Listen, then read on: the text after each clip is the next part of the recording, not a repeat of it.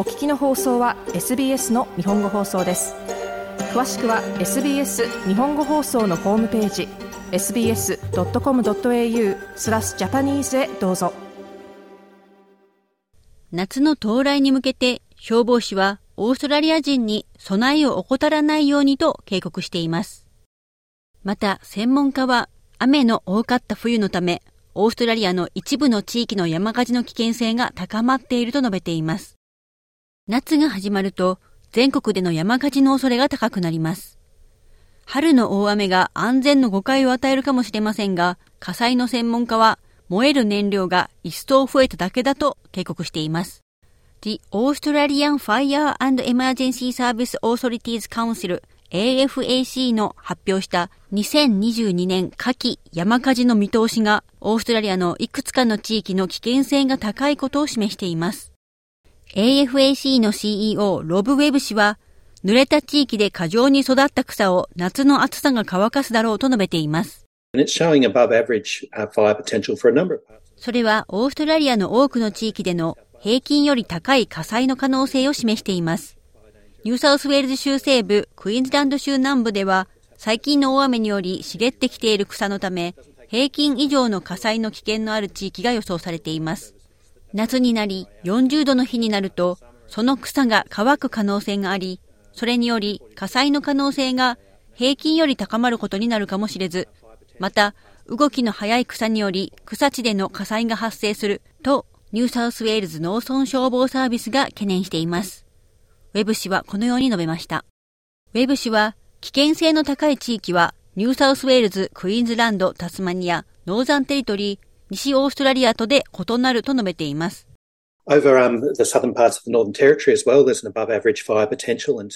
ーザンテリトリーの南部は、夏の熱で燃えるかもしれない地上の燃料が未だにそこにあるため、モンスーンが始まるまでの火災の可能性が平均より高くなっています。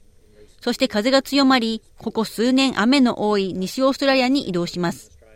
そしてまた燃料のある西オーストラリアの中部の地域、そして西オーストラリアの南西部に移動し、火災の可能性は平均より高くなります。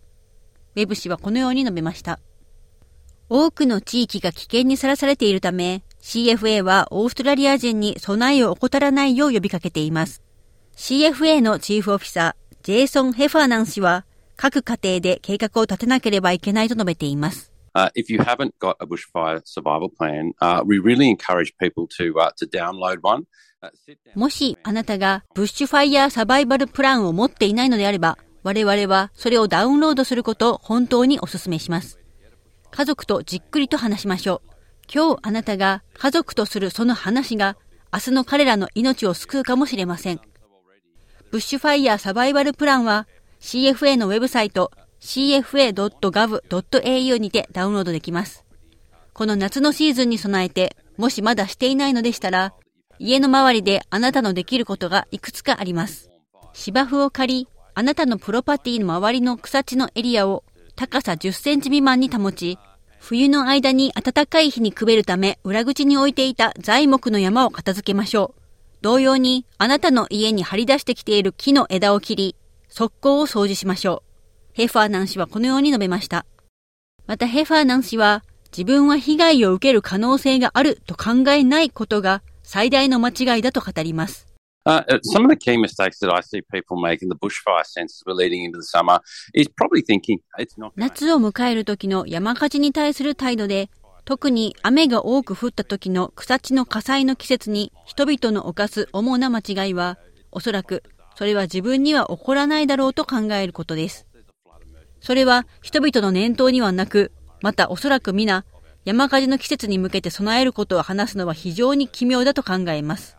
また、我々のコミュニティのマレー川の地域では、洪水の緊急事態が未だに発生しています。しかしすぐに暖かくなり、燃料は乾燥し、間もなく火災の危険のある日が来るでしょう。ですので、私が目にする最大の間違いのいくつかは、人々が単に自分自身に起こるとは考えず、そして準備をしないということです。ヘファーナン氏はこのように述べました。国中での壊滅的な自然災害が数年起こった後、気候の専門家は政府はこれ以上の山火事を防ぐため行動を起こさなければならないと述べています。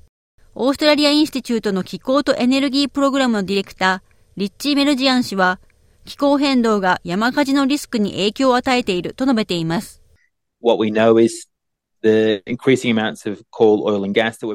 我々が知っているのは、世界中で燃やしている石炭、石油、ガスの量の増加が排出ガスの増加につながっているということです。結果として気温が上昇し、地面の燃料をすべて乾燥させる、より乾燥した季節になり、暑い期間や山火事に適した環境を提供する熱波がより多くなります。そして降雨のパターンが変化しているのも我々にとってうまく機能しません。ですので、これらすべてを合わせると、気候変動がより多くの山火事を引き起こしています。そしてこれらはより頻繁に発生しているだけではなく、よりひどくなる可能性もあります。メルジアン氏はこのように述べました。メルジアン氏はまた、新しい石炭とガスのプロジェクトがオーストラリア人を危険にさらしていると述べ、また政府はすべてに終止符を打たなければならないと述べています。